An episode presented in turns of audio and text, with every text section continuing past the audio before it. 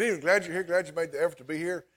Uh, next week, when you come, try to spread out a little more. I don't want you to be too clumped up when you see here. Glad you're here. Glad you made the effort. We had a great meal, had a great time uh, fellowshipping before our class. Wanted to let you know uh, on our sermon series on Sunday, timely answers to tough questions. We've got nine weeks uh, that we're looking at questions I believe a whole lot of folks have questions about. Uh, this week, we're going to talk about what happens when you die. What happens in the instant? What happens following that? Does the Bible tell us what happens when we die? What about uh, special circumstances? What about suicide? Other issues like that as well. I think very valuable uh, information and to know what does God say? What does God's Word said about that subject? So I would encourage you to plan to be here, uh, make the effort to be here, and then invite folks to join you uh, as we get ready for Sunday. Let me start us off with a word of prayer tonight. Dear Father, we come. We're thankful for tonight. We're thankful for the opportunity we have. And we're thankful for this hour. We, we pray that we're uh, diligent to study your word, to, to consider what you have said. And I pray that we are built up tonight, that we are encouraged tonight, that we are shaped in the study of your word. I pray uh, for our classes from the smallest, youngest kids class uh, to our youth class that's meeting, to our, our adults that are meeting as well. I, I pray that Again, that it is your foundation of truth that is built upon, that is stacked upon. And I pray that we are, we are truly shaped as your people tonight. We're thankful for your word. We're thankful that it's living and active and speaks today. Again, uh, we pray for our church. We, we, we are thankful for what you've done, what you're doing in it, through it. And we're thankful for uh, the ability that we have to reach out, to preach, to speak, to stand, and to uphold the name of Christ. And then we just come and ask, Lord, that you would meet with us tonight.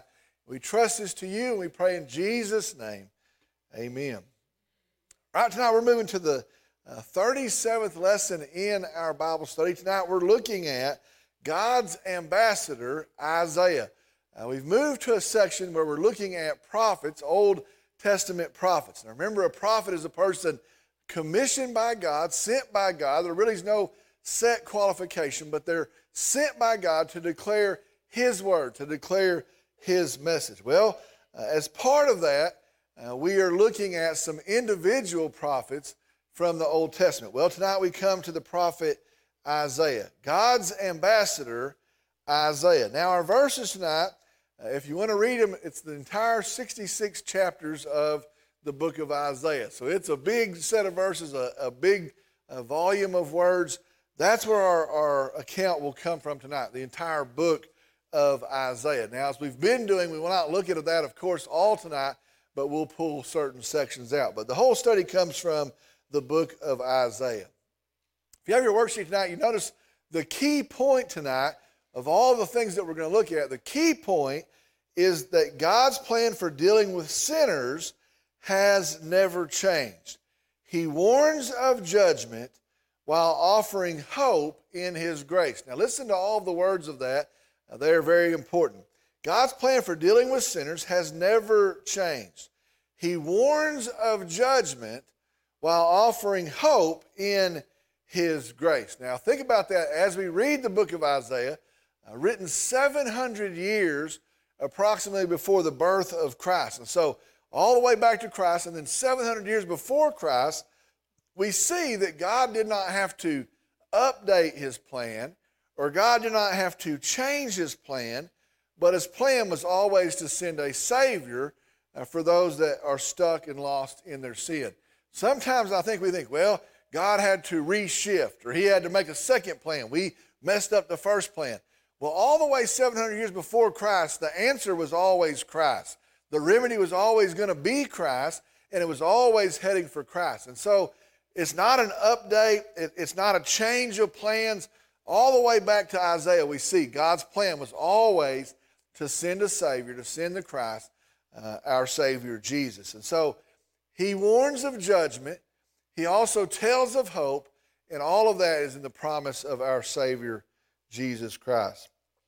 All right, I'll start off by looking at the prophet Isaiah himself. Just a quick uh, run through what do we know about Isaiah? Uh, we really don't know a whole lot about his specific information. We know he was a prophet uh, to the southern kingdom of Judah under the reign of four kings. And so during his time of prophesying, it's to the southern kingdom. The kingdom is now split, uh, and, he, and he serves during the reign of four different kings. During this time, during this, this time that he's prophesying, the nation was involved in wicked sin, in vile sin, uh, including all sorts of false worship. And so we know when he serves, we know the, the time period, we know it is a wicked time in their nation, and we know that, that false worship has, has risen up in the people. Uh, most likely he was a priest, and that's why we find him where we find him. Most likely he was a priest. He was the son of Amoz. He married, he had, four, had sons. Uh, his name translates Yahweh is salvation. Now, we also know if we read the New Testament, if we study the New Testament, he's widely quoted in the New Testament and he's quoted much by Jesus himself. And so Jesus refers to the, to the prophecies, uh, the words that we have through Isaiah. All right, so that's, that's Isaiah himself. All right, here we have 66 books, a whole lot of history going on, a whole lot of things happen in the course of these 66 books. Well, we thought the best way to look at it was to lift out key themes from the book of Isaiah. And so instead of spending two years going verse by verse or, or, or a year going chapter by chapter, uh, we're actually just going to lift out key themes from the book of Isaiah. I think this is the best way to break it down. So, tonight we're looking at the book of Isaiah, we're looking at the work of the prophet Isaiah, and we're going to pull out key themes out of his book uh, for us to look at tonight. All right, the first key theme that we're going to pull out of our study uh, is the theme of false worship. False worship. I'm going to start off, I'm going to read Isaiah chapter 1, verses 2 through 4. Isaiah chapter 1, verses 2 through 4. Listen, O heavens, and hear, O earth, for the Lord speaks. Sons I've reared and brought up, but they have revolted against me. Sons I've reared and brought up, but they have revolted against me. An ox knows its owner, and a donkey its master's manger. But Israel does not know, my people do not understand. An ox knows who his owner is, a, a, a, donkey knows where his food is at, but Israel does not know, my people do not understand. Verse 4 Alas, sinful nation, people weighed down with iniquity, offspring of evildoers, sons who act corruptly. They have abandoned the Lord. They have despised the Holy One of Israel. They have turned away from him. All right, starting off the book, right off the bat, we see God's people are found to have revolted against God. They have turned away from God. They have become exceedingly sinful. In fact, it has become the pattern of their existence. They are sinful, they are devious, they are wicked, they think of new ways to be wicked. They're, they're consumed in sin. The, the verse says they're weighed down under this iniquity, under this sin. It actually becomes just the movement of the culture. It says their kids, their offspring, uh, evil parents and evil practices produce evil kids. And so there's a corrupt another, another generation that's coming up after them. Uh, it's a very telling word in, in chapter 1, verse 4. It's the word abandoned. I want you to think about that for just a second tonight. Abandoned. Abandoned in the original language, in the Hebrew, it translates to leave behind or to depart from. Now, I want you to think about that meaning. Uh, to leave behind or depart from. Now, here's what that means these people actually knew God. They knew his blessing. They walked in his blessing. They had his word. They were led by his word. They knew his character. They knew he was trustworthy. They knew he was faithful. They knew he was good. They knew his character, and they left him. Now that's crazy to me. When I, when I think about that, they actually know God, know who he is, know what he's done, know what his character is, and knowing him, knowing how great he is, they choose to turn away from him. The actual picture is the end of the verse. To abandon means to turn and go away from. So here we have God's people. They know him, they've seen him, they see what he's done for them, they're blessed because of him, they have his word, and then they knowingly decide to turn and go away from him. Now, a couple things. When I read that and I think about that, I wonder, how does that make any sense? How does that make any sense? Now, if you didn't know God, it'd be, it would be understandable for you not to walk with God. How does this make any sense? To actually know God and choose not to walk with Him. How dumb is that? How illogical is that? I know what He's done for us, I know His great blessing, and I'm going to choose not to follow Him. All right, that's crazy, makes no sense, is it, it's illogical. Here's the deal. Isn't that exactly our world today? Isn't that exactly our world today? I, I think about the crazy stuff of, of this weekend, uh, I, the awards show. I, I, see the things of our culture. I, I see people. And here's the deal we know who God is, we have His Word, we know He's blessed us, we know if we'll follow His Word, He'll walk with us, we know His character. And yet people say, you know what? I'm going to turn and do something else. Not going to worry about that. And we're living in the exact same situation. Corrupt people are stewing in corruptness, and guess what we're producing? Another corrupt generation. Maybe a more corrupt generation. So, the, the first key theme that we see uh, is false worship. They worship false gods, they've abandoned God, and that's one of the themes that we see all the way through the book of Isaiah. All right, another thing we see, another key theme, and I think it's an awesome theme, uh, is we see the importance of the Word of God. We see the place of the Word of God. In Isaiah, we see God's Word is central in how He deals with His people, which means it holds a central place. God's Word is central in how He leads His people, it is central in how He blesses His people. Now, what, what, what I mean by that is this when they receive His word, when they listen to His word, and when they follow His word, guess what happens? He blesses them. Good things happen, things go their way. When they receive His word, when they, re- when they heed His word, they are promised deliverance and they find it. They are promised God's blessing and they find it. But here's the deal when they reject God's word, when they set down God's word, when they ignore God's word, there is trouble and there is sin, and God's judgment results. All right, I guess we're going to keep saying this all the way through tonight. Isn't that the world today? Isn't that the world today? God's word says, here's the truth. God's word says, this is the best way to live. God's word says, there are only two genders. God's word says sexual practice is to look like this in the context of a marriage. God's word says this is how you handle your finances. God's word says this is how you raise your kids. All of these things, and the problem is we're living in a day when we say, I'm going to sit down God's word. I'm going to be saved. I want to go to heaven, but I'm not going to let it shape the rest of my life. We set down the God's word. Guess what happens? Trouble, sin, God's judgment. It is the exact same pattern. I, I see what he's saying, and I see how we, what we're doing, and I wonder, how are we so hard headed? How do we not figure this out? If you'll live according to God's word, He'll bless you. It'll be smooth. Uh, he, if, you, if we set down His word, uh, we're going to have trouble and chaos and drama and all the things that stir up in our life. Why are we so hard headed? In Isaiah, we see this we see the dependability and the trustworthiness of God's word. Let me read some verses. I'm going to turn over.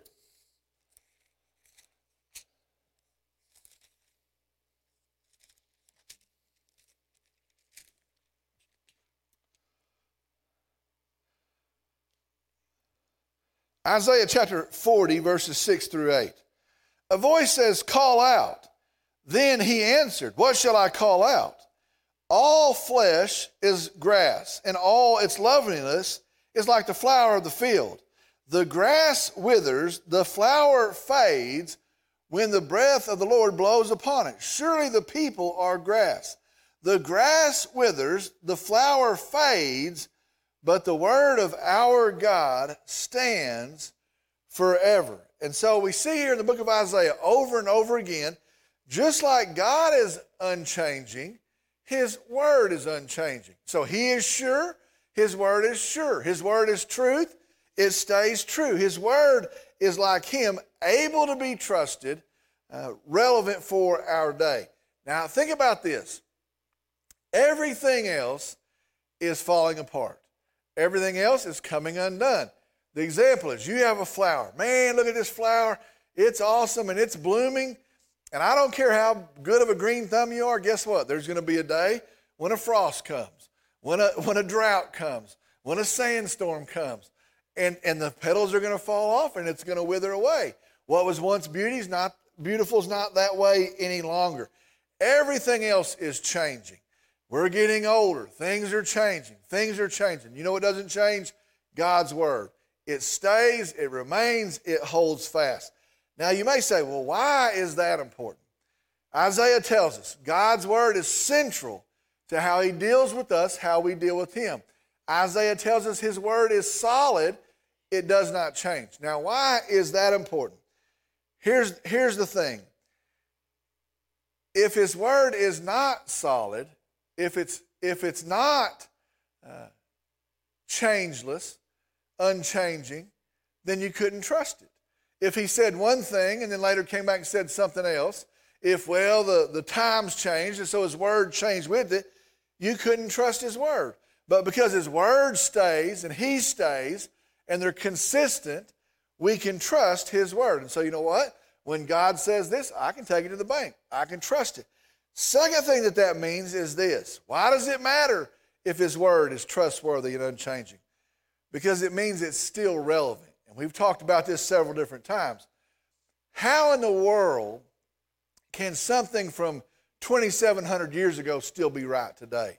How can something from 2,000 years ago still match up with how we are to live today? It's because it's still relevant. God's word still speaks.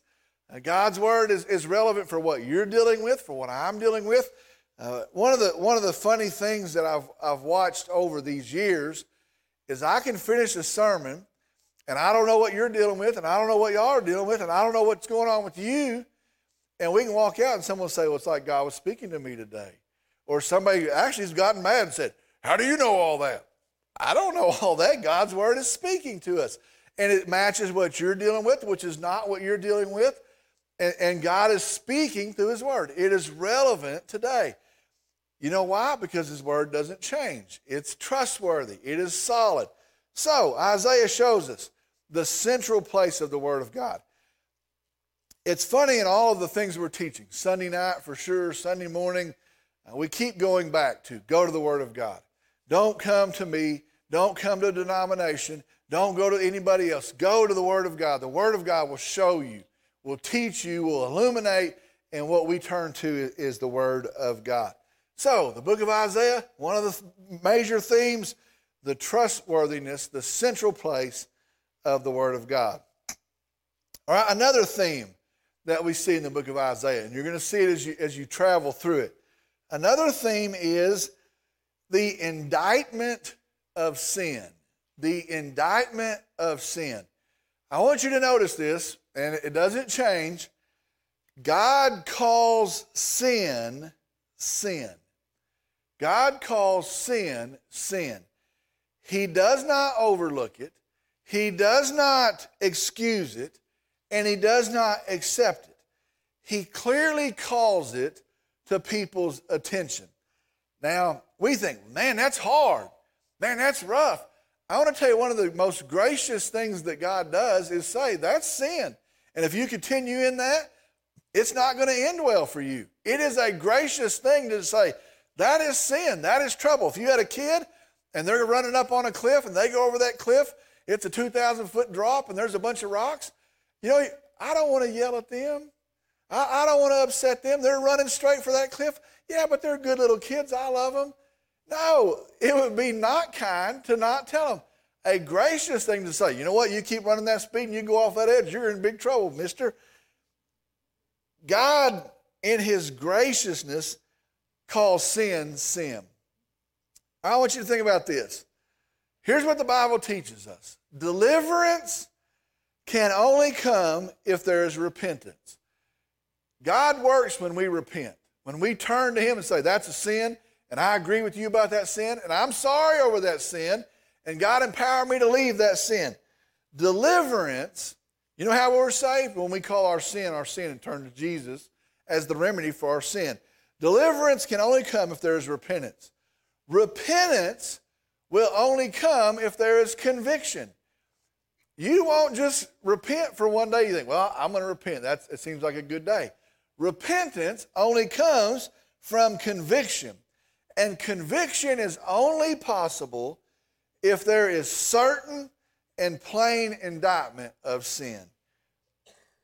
Over and over and over again, you read the book of Isaiah, you're going to see sins called sin. He calls out his people, says, That's a sin. That's nonsense. That's rebellion against me. That is sin. In fact, one of the main purposes of Isaiah the prophet is to point out sin. Now, think about that. What a cruddy job. His job is to go to a people and say, God says that's a sin. God says that's a sin. That is, that is a rebellion against God. That is a sin.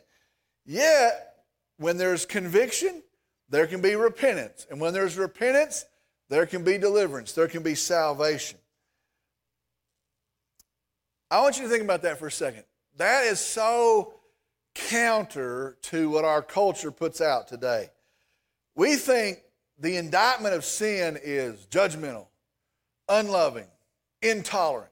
And so if you say, hey, that's, that's sin according to God's word, oh, that's unloving, that's judgmental, that's rude for you to say. Actually, the indictment of sin is a gracious thing, is a good thing. I want you just to think through the process. Would a person repent, and maybe just put your name in there, would you repent, turn from your sin, is what that means, without the conviction of your sin? And, and, and I think in our, our day, we try to make people comfortable in their sin. Well, we don't want to upset you. Well, we want you to come back next week. And so our job is to make you comfortable in your sin. That's not our job. Our job is to say sin is sin and hold up the remedy for sin, Jesus. So let me ask you this, and this is, this is a process I've worked through in my brain. So if you won't repent unless you're convicted of your sin, doesn't it make sense that you won't be saved unless you're convicted of your sin? Which means this in a day when we're raising kids, in a day when we're living and saying, that's no big deal, that's no big deal, God doesn't care about that, well, our culture's different, no big deal. We don't need Jesus. We don't need to be forgiven. We're not convicted of anything. And so, my opinion is if we're not talking about sin, if we're not talking about what God hates, uh, we don't have a need for Jesus. And so, you see churches today, and there's, there's whole churches that say, we don't want to talk about sin. We're not going to talk about the punishment for sin. Well, guess what? There's no need for Jesus if we don't see the, the harshness of God's judgment of sin. We can't avoid the subject. That, that was actually Sunday morning as well. We can't avoid the subject. We sin, all of us. When we do, we need a Savior. And if we don't talk about the one, we can't uphold the other. All right, third thing we see, fourth thing we see in the, in the book of Isaiah is a warning of judgment. A warning of judgment. God judges sin. To be fair, he must judge sin. To be good, he must judge sin. And so, guess what God does? He judges sin. Folks say, Well, I don't like that v- version of God. I don't like that picture of God. He has to judge sin. Because he is fair, he has to judge sin. Now, I gave this example Sunday morning. Uh, I'm going to give it to you again this evening. If there were a judge, all right, here's a judge, and that judge overlooks wrongdoing. And so here they are, and they're lying and cheating and stealing from the neighbor. And the judge says, not worried about it. If that judge overlooks wrongdoing, just lets it slide. Or if there's abuse, Somebody's hurting the neighbor, robbing the neighbor, uh, it, it, putting grief on the neighbor. They're abusing the neighbor. And the judge sees it, not worried about it, just going to let it slide. Doesn't, doesn't stand for the right thing. Or if there's some that are, that are doing wrong things, and the judge says, Well, you're accountable, but you're not. You, you came to my barbecue last week, and I know your parents. I'm not worried about your sin, but your sin I'm upset about. If he upheld the standard for some but not for others, guess what? That God, that judge is not just. He's not good. We'd say he's sorry. He's evil. He's wicked. Well, it's the same way with God. He has to judge sin. That's why we have a day when there'll be no more sin and no more sorrow, no more sickness, for the former things will have passed away. You know why? Because he will judge those things and they'll be cast into the lake of fire. We have to have a God that judges sin. That is good. That is loving. So, we have a God that warns us of judgment. Now, think about that all the way through the Bible. The grand scheme of things, here we go, here to here to here. God never sends a judgment that he doesn't warn of the judgment. Hey, Jonah, go to Nineveh. Tell them this. Hey, Noah, 120 years, preach this. He always says, repent, turn, come back. If you don't, there's a judgment coming. That is gracious. That is good. What if he didn't give any warning? What if he didn't even tell you what sin was? He doesn't tell you there's a problem. He just comes in one day and says, I'm mad. Well, I don't know why. What do we do? Should have known. And he casts judgment on you. No, God says, here's what sin is. Here's why it's an offense to me. Here's what's going to happen if you participate in it. He always warns of a coming judgment. One of the main things that Isaiah does is say, You better repent, you better come back, judgment's coming. In our day, I want to tell you this we better repent, we better turn to Christ. Judgment is coming. Judgment is coming. One of the key themes is the warning of judgment. That is a good thing. That is a kind thing. That is a gracious thing. All right, so how do we fit in that? I, I think about that for just a second. What if we don't take a stand? What if we don't say that's of Satan? What if we don't say that's a sin according to God? We're just like the judge that doesn't do anything about it. It is not gracious to not warn folks. There is a heaven and there is a hell, and there's a way that seems right to the man, but in the end it ends in death. It is gracious to tell folks of judgment. One of the key themes of the book of Isaiah is a warning of judgment. All right, built into that, and it just makes sense, another theme of the book of Isaiah is a call to repent. God doesn't just crush people, and I think we need to be sure of that. He doesn't just go around crushing people. Oh, you're having too much fun. I got to crush you. He doesn't crush people. He actually calls them to repent. So the reason he points out sin, the reason he warns of a judgment, is that folks would repent and turn back to him. He's not trying to crush his people, he's trying to save his people. So there's a call to repent. That is a good thing. Isaiah chapter 1, verses 10 through 17. All right, listen to this. Hear the word of the Lord, you rulers of Sodom Give ear to the instruction of our God, you people of Gomorrah. What are your multiplied sacrifices to me, says the Lord? I've had enough of burnt offerings of rams and the fat of fed cattle, and I take no pleasure in the blood of bulls, lambs, or goats. When you come to appear before me, who requires of you this trampling of my courts? Bring your worthless offerings no longer. Incense is an abomination to me. New moon and Sabbath, the calling of assemblies, I cannot endure iniquity and the solemn assembly. I hate your new moon festivals and your appointed feasts. They have become a burden to me. So when you spread out your hands in prayer, I will hide my eyes from you.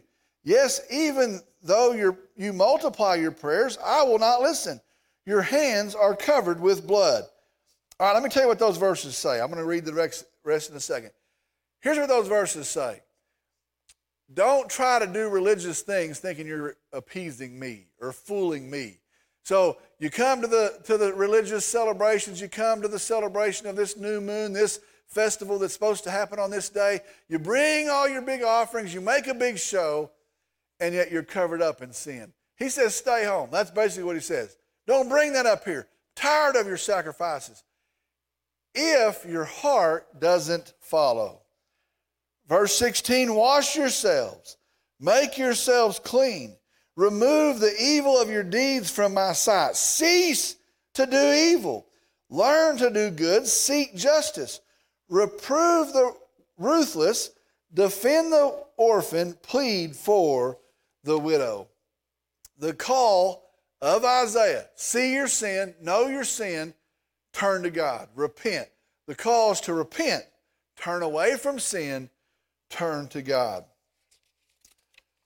All right, the next part we see, next thing we see in Isaiah, indictment of sin. In Isaiah, a call to repent.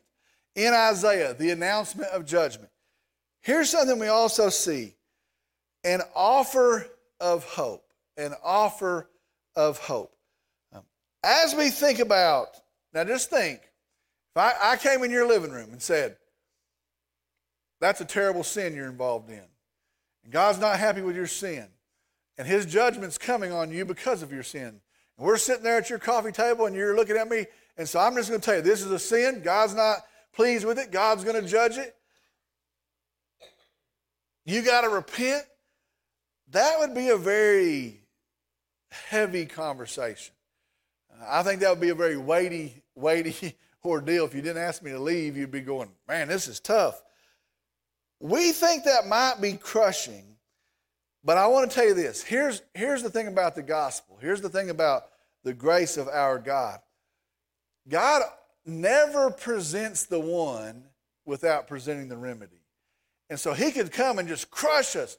I, sometimes I watch, man, some of the stuff of the last month. He ought to just start striking folks with lightning. He ought to let trees fall on people. I, I, I, I don't know.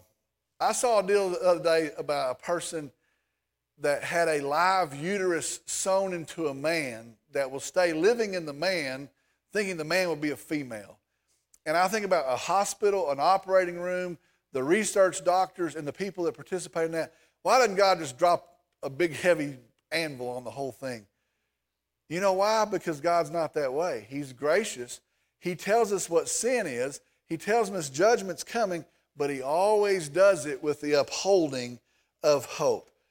Repentance, turn to, turn to God, and there's always hope. In dealing with sin, we always see God's gracious and compassionate character, which means this God never leaves you without a hope. Your sin's terrible, my sin's terrible. God's never left us without a hope. Preaching the truth of God's word. God doesn't do it to crush us, He does it that we would see the hope.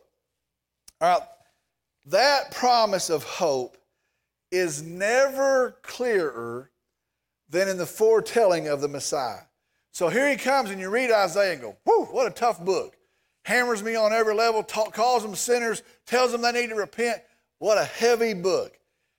But you know what's also in Isaiah? The telling of the coming of Christ, the telling of, of, of a of Savior that will forgive sin. He never upholds one without holding out the other. He never leaves us without a hope. Isaiah chapter 9, verses 1 through 7. Great verses. But there will be no more gloom for her who was in anguish, and in earlier times he treated the land of Zebulun and the land of Naphtali with contempt. But later on he shall make it glorious by the way of the sea on the other side of the Jordan, Galilee of the Gentiles. He says there's going to be good news come out of Galilee. The people who walk in darkness will see a great light. Those who live in a dark land, the light will shine upon them. You shall multiply the nation, you shall increase their gladness. They will be glad in your presence. As with the gladness of a harvest, as men rejoice when they divide the spoil. For you shall break the yoke of their burden and the staff on their shoulders, the rod of their oppressor, as at the battle of Midian. For every boot of the, of the booted warrior in the battle tumult, and the cloak rolled in blood, will be for burning fuel for the fire. Listen to this. For a child will be born to us, a son will be given to us, and the government will rest on his shoulders. And his name will be called Wonderful Counselor, Mighty God, Eternal Father, Prince of Peace. And there will be no end of the increase of his government or of peace on the throne of David and over his kingdom to establish it and uphold it with justice and righteousness from then on and forevermore. The zeal of the Lord of hosts will accomplish this. Isaiah tells us Jesus is coming.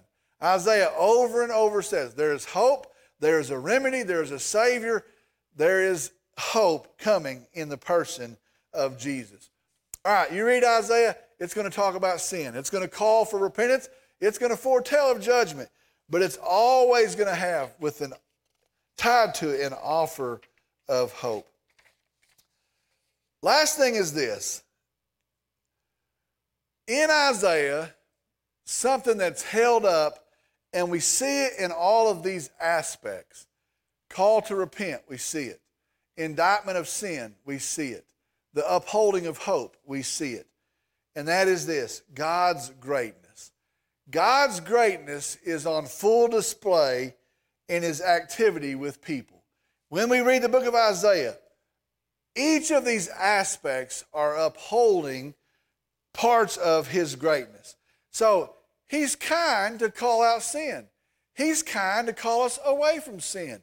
He's kind to give us a Savior for sin. All of these things that are going on across the book of Isaiah are upholding the goodness of God, the greatness of God. God's greatness is upheld in this book. Isaiah chapter 40.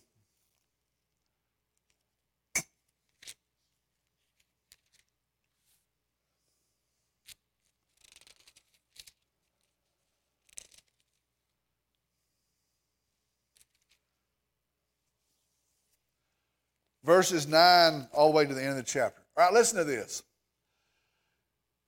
Get yourself up on a high mountain, O Zion, bearer of good news. Lift up your voice mightily, O Jerusalem, bearer of good news. Lift it up, do not fear. Say to the cities of Judah, Here is your God. Behold, the Lord God will come with might, with his arm ruling for him. Behold, his reward is with him, and his recompense before him. Like a shepherd, he will tend his flock, and his arm will gather the lambs and carry them in his bosom. He will gently lead the nursing ewes.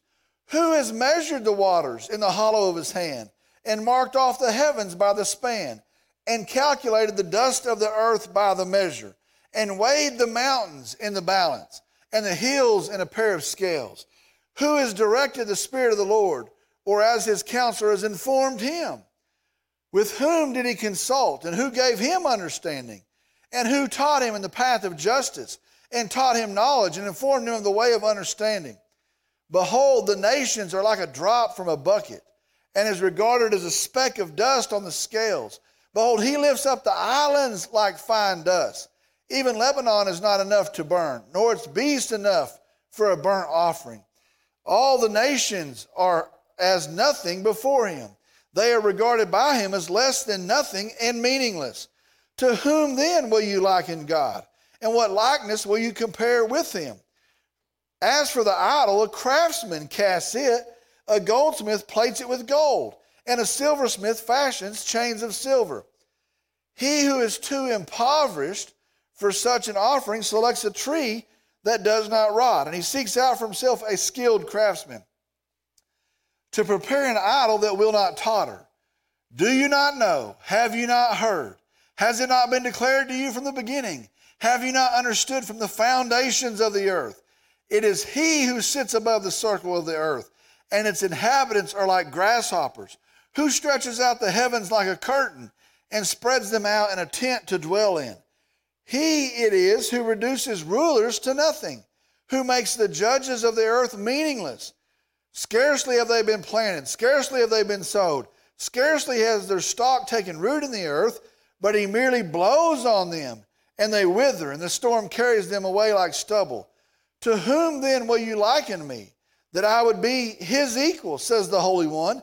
Lift up your eyes on high and see who has created these stars, the one who leads forth by their host by number and calls them all by name. Because of the greatness of his might and the strength of his power, not one of them is missing. Why do you say, O Jacob, and assert, O Israel, my way is hidden from the Lord, and the justice due me escapes the notice of God? Do you not know? Have you not heard? The everlasting God, the Lord, the creator of the ends of the earth, does not become weary or tired. His understanding is inscrutable. He gives strength to the weary, and to him who lacks might, he increases power. Though youths grow weary and tired, and vigorous young men stumble badly, yet those who wait for the Lord will gain new strength. They will mount up with wings like eagles. They will run and not get tired. They will walk and not become weary. That's just part of one chapter. In that chapter, God is mighty. God is infinite in wisdom. God doesn't need anything from anybody. God holds the stars in the sky. He created all the stars. God sees the plight of man, the weary man, he upholds. He's gracious, he's compassionate, he's like a shepherd. You could go on and on and on. How great is our God? The book of Isaiah calls us to repent, calls us to see sin, calls us to the hope we have in Jesus, and all the way through it, it upholds the greatness of God. All the way through Isaiah, we see the greatness of God. Praise the Lord for these themes that are true about our God, our gracious, mighty God. Glad you're here tonight. I'm going to lead us in word of prayer and we'll be dismissed. Glad you're here. I'm going to ask if you'll stand, please.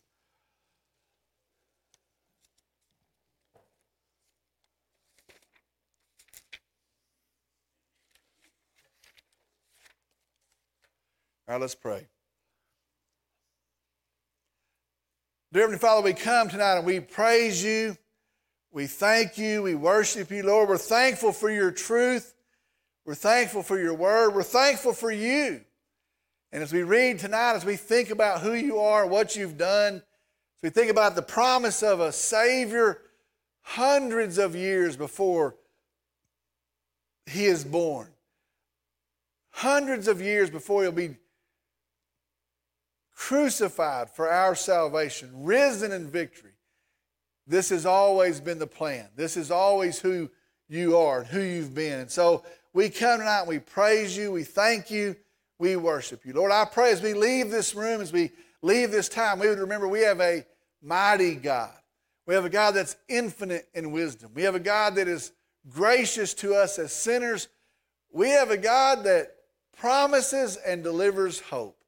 And I pray as we're mindful of these things, that it shapes how we finish up this week, that it shapes how we work at our jobs, that it shapes how we deal with other folks, that it changes what we do in our homes, that our eyes will be fixed upon you. Lord, we tell you tonight, we, we're thankful for the opportunity for our kids to learn. I pray that tonight, four year olds, eight year olds, 12 year olds, 17 year olds, hear about the Word of God that's trustworthy and relevant in our day that will lead them to good things. I pray that their foundation is built tonight as well. I pray for these that are here, these that are listening. Bless them, encourage them. We trust it to you, and I pray in Jesus' name, amen. You're dismissed. Glad you were here.